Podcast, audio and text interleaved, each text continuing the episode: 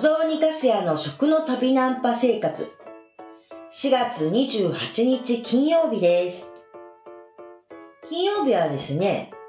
えっ、と、質問をいただいたことに対してお答えするみたいな、まあ、レター、レターっていう機能がスタンド FM にもありますので、それでいただいたことに対して何かお答えする感じ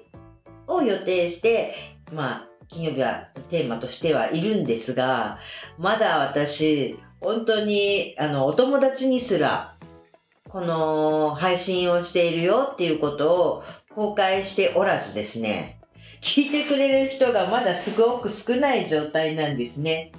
だから、まあ、本当あの、もし聞いていただけてたら、ぜひお手紙、レターいただけたら嬉しいです。おしゃべりのネタにさせていただきたいです。はい。ということで、今日は本当また、あの、雑談な感じでちょっとお話ししたいなって思うんですけれど、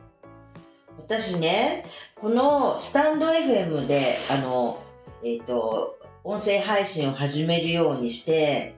すごく、まあ、あの、生活的に変わったなって思っているのが、昨日ね、二度寝しちゃったよなんていう配信をしたばっかりで、何言ってんだいって感じなんですが、が、だけど、私、朝起きるのが早くなりました。本当に。夜も寝るのが早くなりました。これいいですね。あのね、7時半に配信しようって思ったら、そしたら、その前に私の場合は収録をするっていうことをしているわけです。その日の朝にね。で、さらに、本当は今ね、あんまりそれが上手にできてなくて、まあ私がね、あの、そこでそういうのすごい苦手としてるからっていうのもあるんですけれども、まあ一応サムネイルっていうのがくっつけられるわけなんで、その画像を、あの、ペタッと貼るとかいう、あの、画像を加工するっていうこと？それと、あと、どういう内容を話したよっていう概要をから、うんと、書く場所っていうのがあるんですけど、そこの、うんと、文章を入力するっていうこと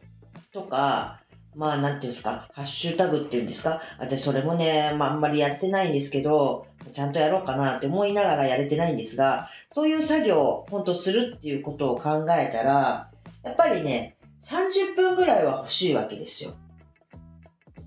そして、さらに言うと、まあ、音声配信収録するのが、まあ、10分ぐらいなんですけれども、その10分間があるでしょ？とすると、できることならば、収録開始っていうのが6時半ぐらいをめどにできたら一番いいわけですよね。まあ10分、ちょっと失敗しちゃって直しちゃったりっていうのがあったとしても、まあ15分、ほんとおしゃべりをして、その後、えっ、と、まあ30分ぐらい、まあ30分もかけることはないかもしれないけど、まあ15分ぐらい、やっぱり、えっ、と、文字を入力したりだとか、ちょっと画像をペタンと貼り付けたり、みたいなことをして、それで配信予約するっていう作業を全部ひっくるめて、まあ、やっぱり30分ぐらいかけたいんですよね。そして、えっと、7時半に配信開始みたいな、あの、設定をしていくってことを考えたら、できれば、本当に6時半には収録を始めたいわけです。そしてね、やっぱり私起き抜けすぐにこうやっておしゃべりをするっていうのはなかなかちょっと困難というか、私はやっぱりですね、コーヒーの一杯ぐらい飲みたいと思うわけです。そしてコーヒーの一杯飲みは飲んで、ちょっとだけ喉を潤してから、それで目をパチクリとうんと開かせてから、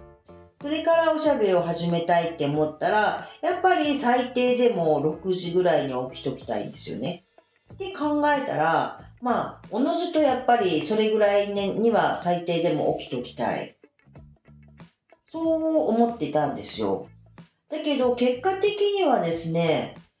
こうやって配信を始めてから、まあ、引っ越し途中みたいな感じのところからスタートして、引っ越しの前日ですか？引っ越しの前日から4月16日ですから、まあ、配信を始めたわけなんですが、結果的には大体私5時過ぎぐらいに、5時ぐらいに目が覚めてるっていう状態になっています。いや、今までと比べたら随分朝早くなってんですよね。うん、これはすごいいいことだなーって本当思ってます。そんなに無理してないです。だけど、まあ朝こうやっておしゃべりするっていうことを習慣づけたいなっていうことはあったので、まあ本当にそういう軽い意志だけですよね。うん、だからいい習慣になってるような気がしています。で、その中で今日はあの私がおそらくですね、えっ、と、今までの人生の中で一番長く続いている習慣っていうのが、えっ、と、コーヒーを入れるっていうところなんですよね。コーヒーのお話をちょいとしたいなと思います。私がコーヒー好きになったのは、きっかけって実は、えっ、ー、と、大学を卒業して新卒で入社した会社でお茶組みをするようになったところからなんですよ。いや、そこの、その、あの、新卒で入社した会社では、まあ、女子社員がお茶を入れるっていうのがあったんですよ。まあ、今となったら古いなーって感じだと思いますが、その当時は、まあ、そういうもんなのかなっていう感じで私やってたんですけれども、まあ、私ですね、今もそうなんですけれども、なんかね、お仕事でなんかやるっていうことが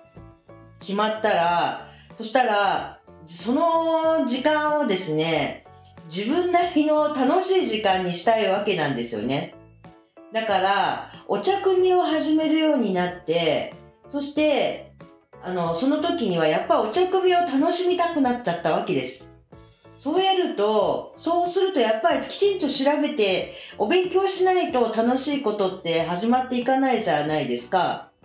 だから、いろいろな、あの、お茶のことについて、お勉強を始めちゃったんですよ、プライベートで。まあ、その時ですね、あの、社員が、皆さんが、あの、お好きな飲み物っていうのを、その人それぞれに、あの、合わせてですね、お茶を入れるっていうことがあって、だから人によっては日本茶の方もいらっしゃるし、紅茶が好きな人は紅茶だったりするし、そしてコーヒーが好きな人にはコーヒーっていう感じで、その人に合わせて、えっ、ー、と、それぞれそれぞれのマグカップに入れていくっていう作業があったんですね。だから、もうほんとね、新卒で入社したばっかりの、まあ23歳の私、お茶、日本茶の入れ方のお勉強も、紅茶についてのお勉強も、そしてコーヒーについてのお勉強も、家で急に始めたんですよ。実を言うと、あの、お茶も習い始めちゃいました。本当おバカな感じですけれど、まあそういうふうに楽しんでたわけですよ。で、まあそれぞれ、あの、に、本当煎茶の入れ方みたいな、煎茶、煎茶道みたいな分も、ちょっと勉強、本当習い始めたんですけれども、まあ紅茶のこともいろんな種類、あの、家で飲み比べたりだとか、あと会社で使っているあの紅茶っていうのはティーパックだったんですけれども、ティーパックに適するあの茶葉の状態っていうのはどういうものなのか。各社によって、リプトンだとかいろんな各社によってどんな味の違いがあるのか、みたいなことも自分なりに勉強し始めたんですよ。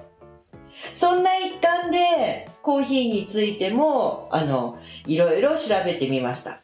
それで会社で使っている、その時はユニマットさんのコーヒーだったんですけれども、そのコーヒー豆っていうのブレンドっていうのがどういうものなんだろうか。そして、それ、それと同じような感じのブレンドにするには、どう、そう、あの、それこそストレートのコーヒーです。コーヒー豆ですね。どんな組み合わせだったらこうなるのかなっていうことを自分で実験したりだとか、そんなアホなことをやってたんですね。でもそうやってやってみると面白くなってくるんですよ。で、まあ、日本茶も紅茶も、うんと、コーヒーもっていうのを調べ始めたんですけど、その中で私個人的にハマったのが、まあその時コーヒーだったんですよ。それがきっかけでコーヒー好きになったっていうのがあります。そしてさらに、コーヒーの入れ方っていうところで、コーヒーを入れるお道具いろいろありますよね。お家で使える、まあ、家ではエスプレッソマシンはなかったんですけれども、だけど、あの、巻きあった、巻きネタ、その巻き、あ、失礼、巻きネタだとか、あるいはサイフォンだとか、パーコレーターも私持ってましたね。それだと、あと普通にドリップ。ドリップも一つ穴、それと、えっ、ー、と、まあ三つ開いてる穴の分。それとネルドリップみたいな、いろんな種類のお道具を揃え始めたのは、えっ、と、2回目の学生である短大の時です。37歳の時ですね。その時に、まあ、こう、あの、学生に、社会人から学生になって、それで完全学生ですから、お仕事もせずに、お金を使うばっかりの時期でしたから、自分のね、なんと貯めていたお金の分ですけど、それ、それ、そうなると、まあ貧乏ですよね。貧乏だから、基本的には、生活はすごく質素なもあの生活、節約生活をしていたんですけれども、だけど、コーヒーについてだけはちょっと特別。まあ、ここだけは贅沢していいぜって自分に許して、コーヒー豆にもこだわって、そして、えっ、ー、と、コーヒーのお道具を揃えるっていうところにもこだわって、で、や、やるような生活をしてました。だから、その時に入れ方なんかも本当に、まあ、本当いろいろお勉強したんですよ。実はその時、コーヒー教室みたいなのにも、単発でですけれど、いろんなのに、あの、参加したりとかもしました。それから、本当に家で入れるコーヒーっていうのが、私の中では、まあ本当に、いろんなものの切り替えスイッチみたいな役割を果たすようになっていて、多分家の中で、今もそうなんですけれども、一番真剣な顔して、えっ、ー、と、なんていうんですか、作業しているっていうのは、日々のコーヒーを入れる時間なんじゃないかなと思います。コーヒーを入れる時って私真剣ですよ。本当に真剣勝負のような感じで、毎朝、こう、うんと、お湯の、あの、注ぎ方、まあ、ドリップなんかだったら注ぎ方だとか、あの、豆の状態だとか、じーっと見ながら、かなり気合入れて、まあ、数分間の間は、コーヒーに集中するっていう時間を持っています。これがね、こんなに長く続くとは思わなかったですけれども、まあ、37歳の時から、えっ、ー、と、今が、まあ、50歳、まあ、もうすぐで51歳になるわけですけれども、ずっと、毎日の家の中での真剣な顔して作業している時間っていうのが、コーヒータイムだったりします。うん。これ本当になかなか楽しいんです。この時間があるから、なんて言うんですかね、うんと、毎朝が、あの、ちょっと気持ちよく過ごせたりだとか、あるいは夜の時間の、あの、なんていうか、ほっとする時間っていうのを作り出せてるのかなって思っています。まあ、それだけの話ですけどね。まあ、でも私のもう本当趣味になってますね。まあ私あんまりコーヒーのこともよく分かってないかもしれませんよ。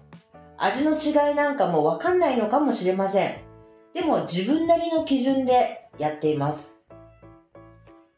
一時期は焙煎も一生懸命やってた時あったんですけれども、もうある時上手にやっぱりあのできない。もう焙煎屋さんのところで、コーヒー豆屋さんのところでですね、美味しいの買った方がまあ、よ、うんと、美味しく飲めるなって思ったので、焙煎は今やってないんですけど、なんか、こうやって、こう、ずっと続けてくると、もう一回、焙煎に挑戦してみたくなってもいたりします。まあ、突然始めちゃうかもしれません。まあ、そんな感じで、今日も、まあ、朝入れたコーヒー。今日はイリガチャフェですね。ブラジルの。その、なんていうか、あの、ちょっと酸味のあるコーヒー豆なんですけど、あんまりいってないやつですね。それを飲んで、そうやそうやって気持ちよく今も、あの、こうやって収録なんかをしています。まあ、それだけで何のオチもないんですが、今日は雑談だからこんな感じで終わらせていただきたいと思います。今日も一日、いい一日になりますように。それでは、さよなら。長くなりました。すいません。さよなら。